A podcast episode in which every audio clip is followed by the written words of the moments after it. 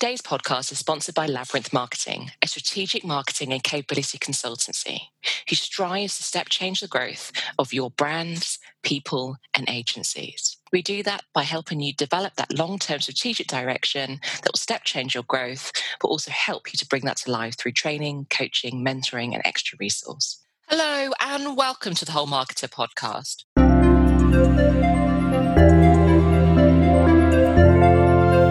Today's podcast is a technical skill. It's promotional marketing. Promotional marketing is a form of integrated marketing communications. Current thinking on promotional marketing is that it's both transactional and relationship building. Transactional is you're encouraging individuals to act in return for an incentive or reward, but also in the long term by engaging with the brand. It has evolved over the years from mainly focusing on sales promotions and on-packs to much broader encompassing experiential, direct marketing, PR, and much more. I thought it would be important for us to discuss promotional marketing and the role that it can play in the light of the recession and the impact that this will have on our consumers' buying behaviours, coupled with the fact that many marketers may be facing budget reductions and therefore having to really review where and how we effectively engage with our consumers and our shoppers in light of yet another shift in the macro environment. Today's guest is Andrew Rae. Andrew has been active in the promotional marketing industry for over 12 years and has racked up some serious achievements along the way. He's managed some of the country's top promotion agencies and worked with some of the most exciting brands and agencies along the way. Aside from winning gold 4 years in a row and gold, silver and bronze in the same category for 2 years running at the IPM COGS Awards, he has always been a champion of the power of promotions as an integral part of the marketing mix. Having worked with the likes of Airbnb, Ferrero, Molson Coors, Mondelez and Ocado, he's constantly vocal about how brands can utilise and adapt traditional promotional techniques to further their goals. Using heads-up thinking, he's helped carve out successful campaigns for his clients by emphasising the ability that promotional marketing has to engage with consumers on a much more meaningful level. With his new agency, Another Way, turning 18 months old, he's just even more impassioned about the potential that promotions hold, especially when used in conjunction with other disciplines. To quote Andrew, the rulebook has been somewhat torn up of late, and we can adapt, mould, refresh the way we look at the sales promotion techniques, and those brands that are bold with this concept are the ones that are winning. Andrew, welcome to the Whole Marketer podcast. Hello, thank you very much for having me. So as always with the podcast, we always start with a big juicy question. And today's big juicy question is, what is promotional marketing to you?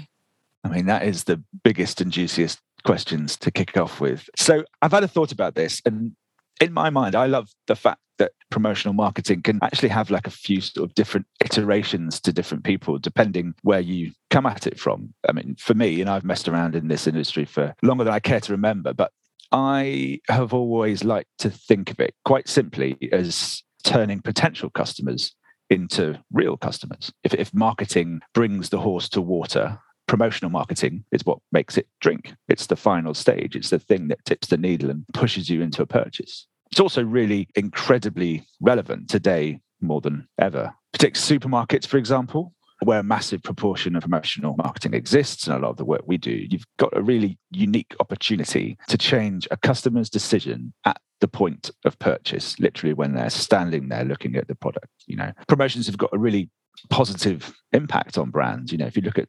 75% of customers are more likely to try a new brand over another one if there's a promotion running. 71% will switch brands, even from their favourite brand, if there is a promotion running. I mean, that power's massive. And the chance to impact decisions at the final point of purchase is really, really exciting. And the chance to be really creative with it as well. I mean, I think that's a really, really nice place to be. So in my mind, that's what promotional marketing is to me. It's that final stage. It's that final opportunity to affect a purchasing decision. And just to touch on a point that you made there, Andrew, that it can mean many things to many people. Can you share with the listeners some of those things that you believe that people believe that promotional marketing is? Well, I suppose the definition of promotional marketing, according to sort of the Institute of Promotional Marketing and a few other people, is a marketing initiative, the purpose of which is to create a call to action that has a direct and positive impact on the behavior of a targeted audience by offering demonstrable, though not necessarily tangible, benefit. I find that quite overwhelming. I think distilling, you know, any element of the marketing mix, it can get quite highly convoluted and a bit over-explanatory. I mean, I think if we can distill it down into easier sound bites, it suddenly makes the opportunity for marketeers a lot easier. You know, you can look at promotional marketing, you can look at partnerships, you can look at other areas of the marketing mix. And actually, they've got so much crossover and they've got so much opportunity to coexist against each other that sometimes I feel like people get too siloed in thinking, are we going to do a promotional marketing campaign? Are we going to do a traditional marketing campaign? Are we going to go above the line? Are we going to... You can do all of those things. And I think the power of promotional marketing is, and some of the best examples I've seen of promotional marketing coexist with other areas of the marketing mix. They all mix together. You know, you might have a fantastic brand partnership going on, which then spills over into your online campaign, but then also spills over into the promotional marketing campaign. And that's the final bit you see when you're in a supermarket or when you're about to purchase your product. It's that culmination of a few other elements of the marketing mix all coming together in one final sort of arrowhead pointing directly at promotional marketing. And that's where I believe people should be coming at it from, not seeing it as a siloed option, but seeing it how it can work cohesively with other elements of the marketing mix. I really like that, where all the arrows are pointed, because it allows you to really think about that customer journey, moving from, you know, awareness, interest, considerations, like purchase, arrows, here, the final bit to really make sure that you do take the action that we want you to make. And as you say, it's more about the pointed arrows than it is always about the type of activity that you're doing, which leads on to my next question, which is how you believe promotional marketing has evolved in the last 10 years. And I guess I'm thinking about some of those definitions that are floated around. Is it sales promotion? Is it on-pack? Is it experiential? Is it sampling? Is there a different committee for those things? I'd love to hear how you believe it's evolved over the last 10 years. I mean, I think you've absolutely hit the nail on the head with this sort of confusion over what elements are called and which boxes they fit into. I remember I went to an event many, many years ago about promotional marketing. It was a book launch about the history of the industry, led by a lot of old white male panelists. And so much of it was regarding couponing and price discounts and how industries had used, you know, certain vouchers to overcome certain things. I remember thinking, I felt then, even now, that there's so much more to promotional marketing. And I'm really pleased to see now agencies, individuals, leaders, brands being really creative about how they address sort of the new promotional marketing. And that's something that I always go back to, which is this creativity around promotional marketing. It's a wonderful place to exist as a brand and to go, right, yes, we need to make someone buy more of this product.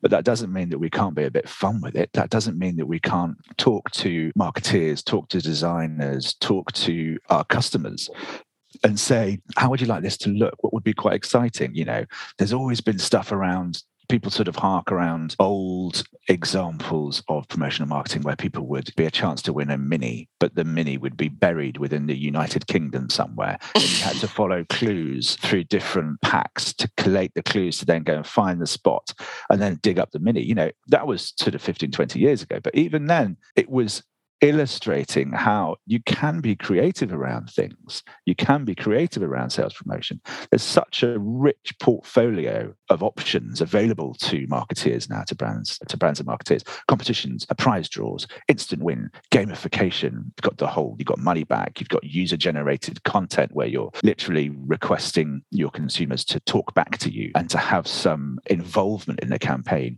You've got collector wins. You've got charitable donations. You know, the tools at hand now, even if they were there before, they seem to be being utilized so much more now and with more creativity. And the brands and practitioners seem to be a bit more curious about the power that this element of the marketing mix has. And they're asking better questions. And I feel that's really come through in the last sort of 10 years since I've been around the industry in various ways. The brands that succeed are the ones that sort of sit at the table. And I don't know if this is an unfair comment, but I'll make it anyway. In previous years, I've always felt that promotional marketing or sales promotion was kind of unfairly seen as the poor cousin of the marketing disciplines. It was the last bit. It was the bit that you maybe stuck on pack at the end after you'd done the design and the trendy activations and even the experiential. It was the bit at the end, the sort of the poor cousin. But I don't think that's the case anymore. I think the conversations around the tables that marketers, brand leaders, brand managers are having right at the early pitch discussions involve promotional marketing. And I think that's really come from the change. You know, the terminology we used to use was sales promotion, and that was sort of slightly changed. People agreed that it needed to be more encompassing and involve promotional marketing. And even promotional marketing involves experiential activation, sampling. So I just think the way that we address and talk about the industry needs to be more open. And that will allow marketers to be a bit more curious and to see what they can do with their activations and how they can genuinely affect change. As I was listening to you speak there, Andrew, one thing that became quite evident to me is that there has been a movement from maybe something that was on pack, that was, you know, attached to it. Makes me think of the Lure Pack initiatives. They all used to have everything from kind of Le Creuset to baking tins. Yeah, that's something on pack attached and or that coupon to actually something that's a money can't buy type prize. You know, when you're talking about that mini or those experiences or that allows them to unlock, it's that added incentive, but also that added opportunity to engage with the brand, maybe against its purpose or the way that it aligns with the brand values and its brand purpose, and the way in which you can actually truly connect the brand to the consumer or to the customer more than just that last little tip with that added money off or something attached to pack. It feels like it's gone a lot broader in the brand connection space than potentially it has before. Is that fair? You couldn't be more right. The opportunity to connect with your consumer on a more meaningful level through promotional marketing is there in abundance now. And you talked about brand values and you talked about ethos and you talked about money can't buy experiences, which slightly a misnomer and always used to frustrate me when I was working in the industry, because, you know, if it's money, they go, can we have a money can't buy experience? Yeah, what's your budget? Unfortunately, there is always a budget element, but this opportunity to engage with people on a more meaningful level, really seeding in the brand values of your campaign is massive. And these are where the really successful activations do come from. You know, they don't have to be the most expensive and convoluted experiences available just to have a meaningful impact. You know, for example, let's take a whiskey brand. Rather than giving away the branded glasses that we all have in the back of the cupboard that now no longer are used for whiskey, what happens if you gave your consumer the opportunity to have a once-in-a-lifetime private experience of the distillery? So you turn up and you've got a private distillery, maybe with the master distiller. Okay, you learn about the history of the brand. You learn about where it's come, its journey. Whiskey is a brilliant example because they always take into account their setting. You know, are they next to the sea? Do the plants that grow around them have an effect on the taste? Where do they get their barrels from? Just that education around which you get through an experience is incredible. And then what happens if you perhaps stayed with a local family on the island of Jura or whatever, and they've been working at a distillery for 3 generations, and they can sit down and talk to you about the history of their grandparents, what they did, you know, and they sit down and you have a nice glass of whiskey and you have the elements, you know, the accommodation and the travel, all the nice bits. But what you've done is you've engaged with that consumer on a deeper, more personal level. And you've done this through an on-pack piece of activation. But, you know, you're creating genuine brand fans. And yes, you've got this main headline prize. But when it comes to a brand, they might say, yeah, I don't want to engage with one person. I want to engage with 500 people. That will give me return on investment for the money that I'm putting into this campaign. You just say, that's absolutely fine. You can have a tiered prize pool. So yes, you've got this headline prize, which will get all of the publicity, which will be the on-pack image that you're use. But then you can also have underneath that, if you don't win this experience, yeah, we've got a load of product giveaways, or it could be smaller experiences, or it could be samples, anything to sort of, you know, generate email content or anything like that for the brand marketers to get their return on investment from. But there's no reason that experiences, prizes, activations can't be more infused with the brand heritage and the brand values to really engage with your consumers on a deeper level. And that's where I feel the most successful sales promotion campaigns come from. And on that point of return on investment, you know, if I think back to my earlier career, one of the reasons why we used to lean on sales promotions and couponing, you know, and actually putting coupons on ads as part of sampling and all of those activities, because it gave us a form of measurement. So it allowed us to be able to measure, not only had that consumer or shopper seen that activity, that ad, but had they then taken the call to action? And obviously we knew that there would be a percentage, or high percentage that had seen the ad and decided not to take the coupon, but still taken action. But it allowed us to kind of measure that whole consumer journey from awareness, being interested, going to store. And in this case, I'm thinking of a particular campaign that I led where we had to drive them to a new area in store, which they are not a high frequency aisle, to use the coupon to purchase. And, you know, we used to sit there with the coupon redemptions and see how successful it was and measure the long-term value of what that consumer could be worth based on the fact that they'd bought once and that they'd go on to buy once or twice or three or four times based on their frequency.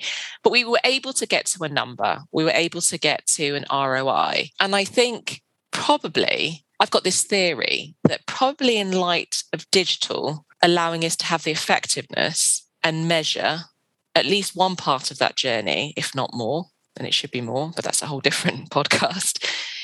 We're probably allowing promotional marketing to allow us to have those opportunities to build the connection, as well as something at that pointed arrow moment, maybe more than the thing at the end. As you were mentioning that forgotten cousin, I think it was almost like the cousin that you had to invite to the party because then you knew whether the party was successful or not, as opposed to actually now, because everything else comes along on the journey and other things that you can measure, you can truly have that interaction that you want to have at the party, the analogy continues, and invite maybe who you want to invite to the party because you can measure elsewhere. I think that's really interesting. And if we play with this party analogy, like if you're going to throw a party, you probably think at the beginning, what do you want to get out of this? What's my reason for throwing this party? And I think maybe perhaps brands, potentially the ones that I work with more, are a bit more open as to what the purpose of the activation, the campaign is.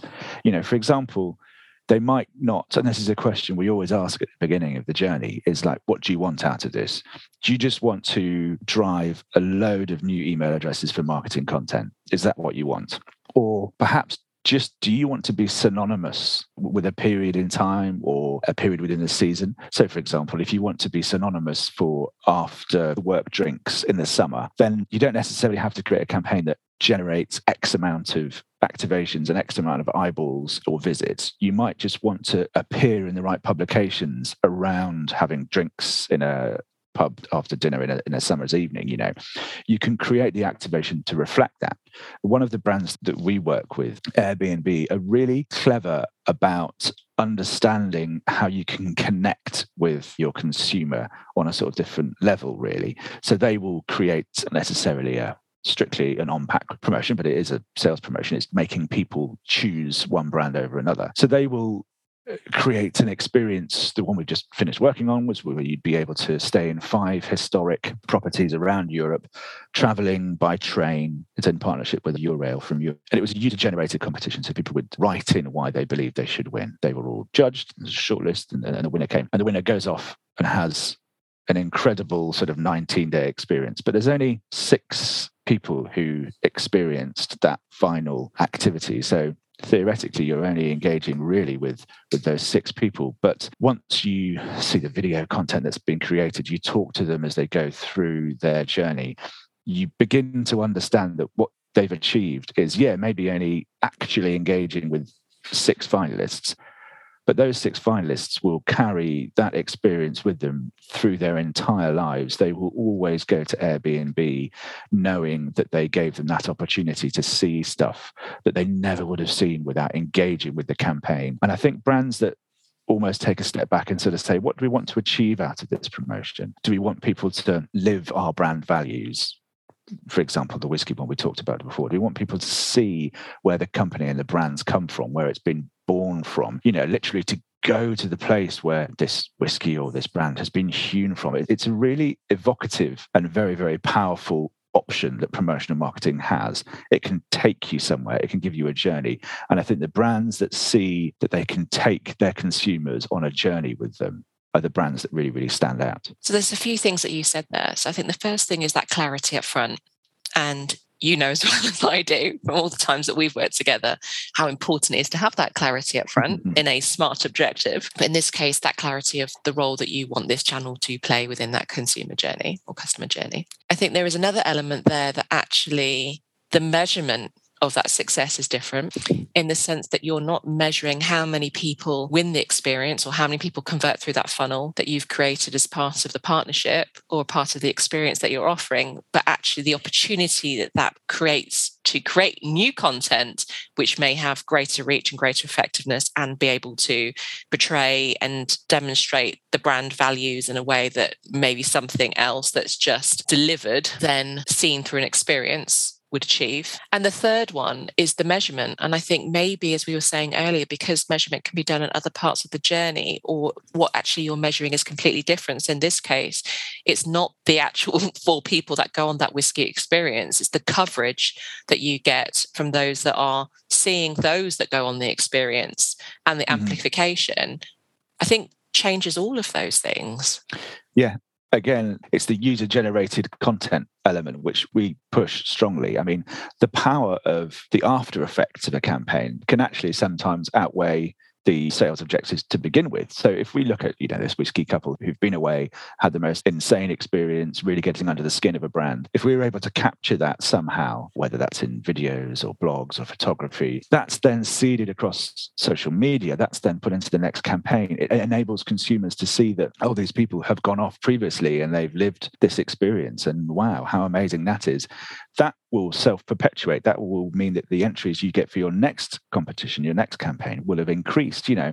So having that long-term holistic view, I used to call head-up thinking. So not just working out, you know, how much is this campaign going to cost? How many people are going to enter? What are we going to get out of it? And will it sell more of my stock? Looking up from the desk and going, okay, fine. If we can create a calendar of 5 events over the year, perhaps seasonal, and if we get all the user-generated content from that, that can be fed out into PR, to be into marketing.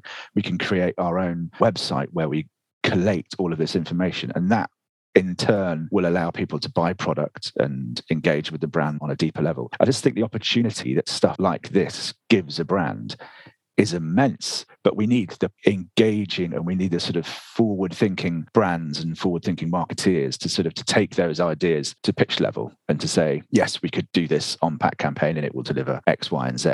But if we just take a step back and think about this over the whole year, perhaps, look at this opportunity that we can create. We can touch loads of different people, way more than we would have been able to with a simple spike in activation. One of the things I try and advocate is, yes, you know, cash and cars and money off and all those other sort of perfectly legitimate methods of self-promotion are great, but they will produce a short spike over the period of activation of engagement.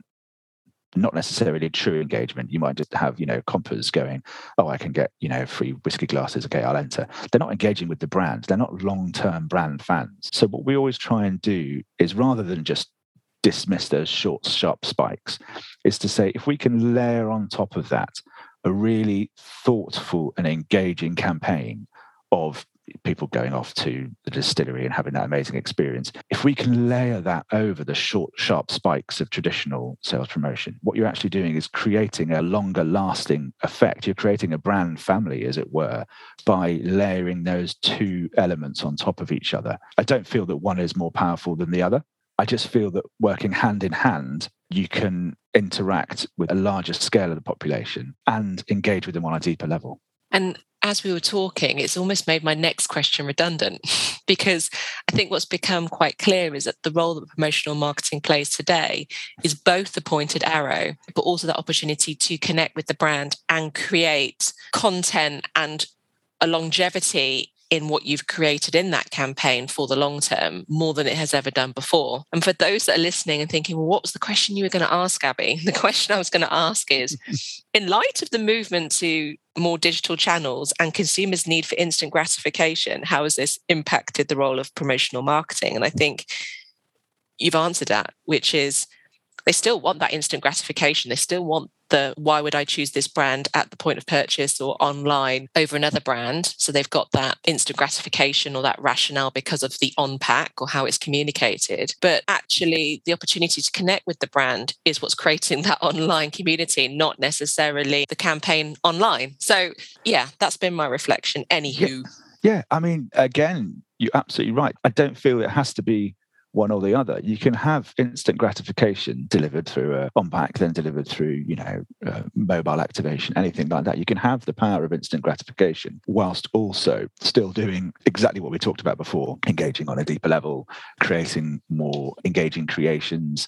You know, necessity is the mother of invention. We can have it all. We don't have to work out how we can do instant gratification whilst also having an amazing experience that lasts over a longer period of time. That experience can then be fed back into future campaigns using user-generated content. So the longevity, the bang for your buck that you get from your initial prize package is suddenly extrapolated because you've sat back and gone, okay, fine, well, why don't we continue this next quarter, and why don't we use the stuff that we've got from this quarter to feed back into the next campaign, the next seasonal campaign, which people will be able to see what's been won, and they will be more engaged. They're more likely to go to the supermarket and choose brand X over brand Y. We can have it all. We've got really clever people within our industry who can sit there and take a step back and go, well, let's just use all the disciplines.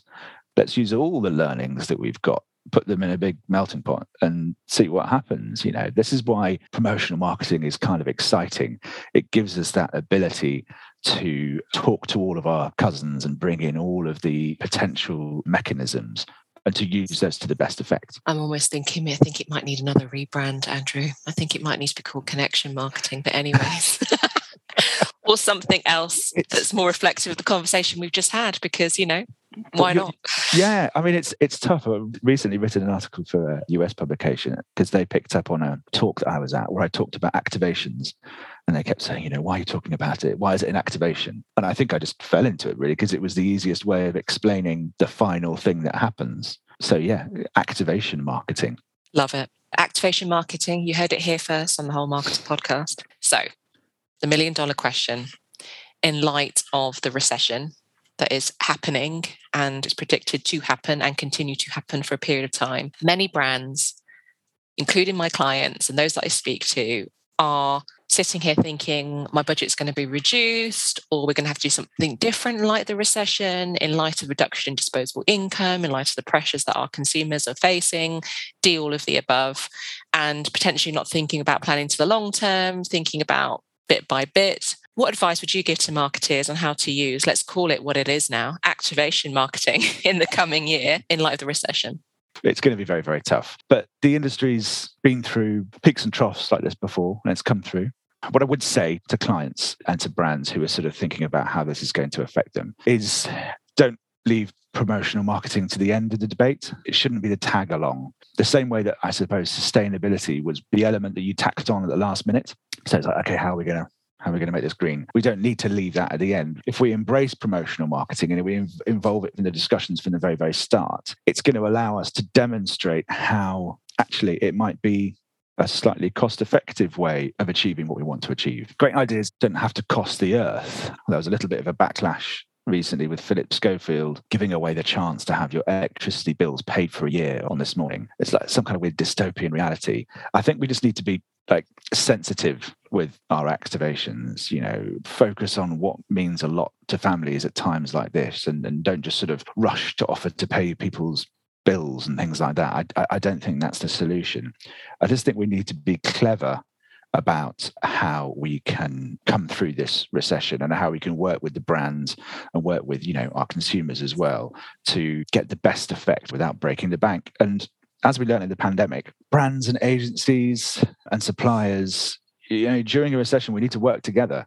You know, I saw so much goodwill during the pandemic of big brands, the likes of, you know, Diageo and Mondelez, really supporting their suppliers through the tough times because they knew that when things got better again, they needed them to be there. You know, it benefited no one having smaller suppliers going out of business.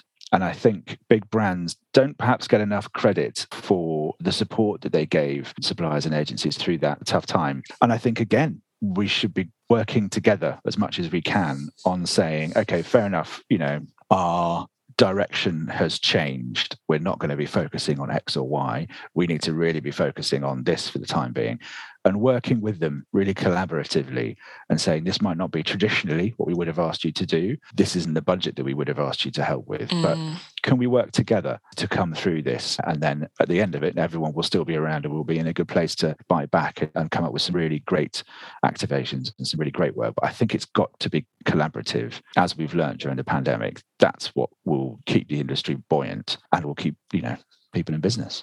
I love that. Honest, collaborative conversations. And as I was listening to you talk about that, Andrew, I think having that collaborative thinking as well as buying behaviours change, and we enter into, I don't want to say unknown territory because this isn't our first recession, it's not our first rodeo.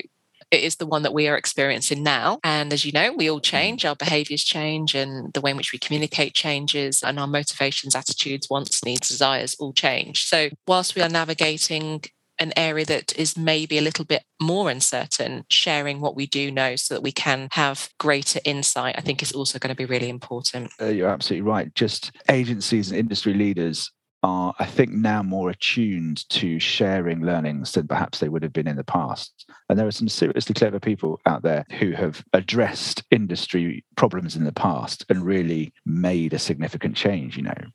You look at the amount of women who are leaders of really cool, big, creative agencies. You look at the work-life balance that has been addressed, mental health within agencies and companies and brands. That's all changed because people have shared their learnings and talked and focused on not necessarily what we would have assumed would have been the most important thing, which was, you know, shifting stock and meeting targets. People are more rounded in their thinking now.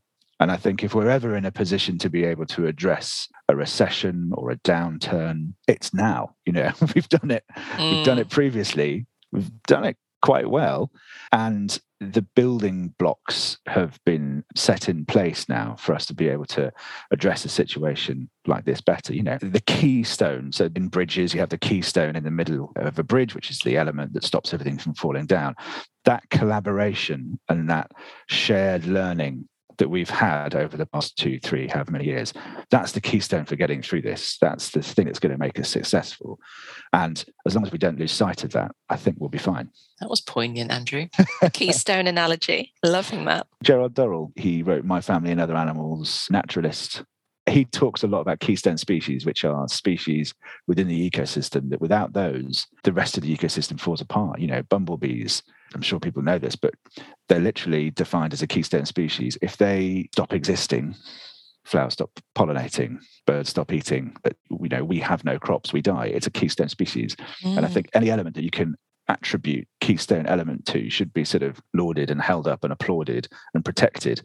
And that's what the industry's done. It's focused on getting the right balance within their industry leaders. It's about addressing important things like mental health, work-life balance. That should be enshrined and protected because that's what's making us successful, and that's what will bring us through any challenges that we face, not necessarily recession, but world wars or anything that they care to throw at us. If we can use that collaborative learning, then we're in the best possible position to be able to face any of the challenges that we get as an industry. Andrew, I've known you years, but I still want to ask the question, what are your career highs and lows? Right, career highs. I'm still very, very young, so I haven't been around too long. But through near always luck, I've always hired quite well. My absolute career high is seeing people come in at a young age into a really weird industry where you create prizes and experiences, learn their trade, learn their craft, and then go off and be really successful in other agencies and other brands. And just seeing that always makes me really, really proud. So that's definitely a career high. Career low was the pandemic. You know, I started with an industry body 3 weeks before total lockdown. And we had to make some really tough decisions early. We had to make a lot of good people redundant. Lots of people lost their jobs, lost offices. But talking to industry leaders who'd been through stuff like that in the past was what helped us. But that was definitely the low, yeah. So, Andrew, thank you so much for your time on today's podcast and your poignant keystone moment. I always finish the podcast with this following question. What one piece of advice would you give to marketers of tomorrow? It was advice that was given to me by my sister. When I started industry, she's completely removed, but she said, try your hand at everything, all disciplines.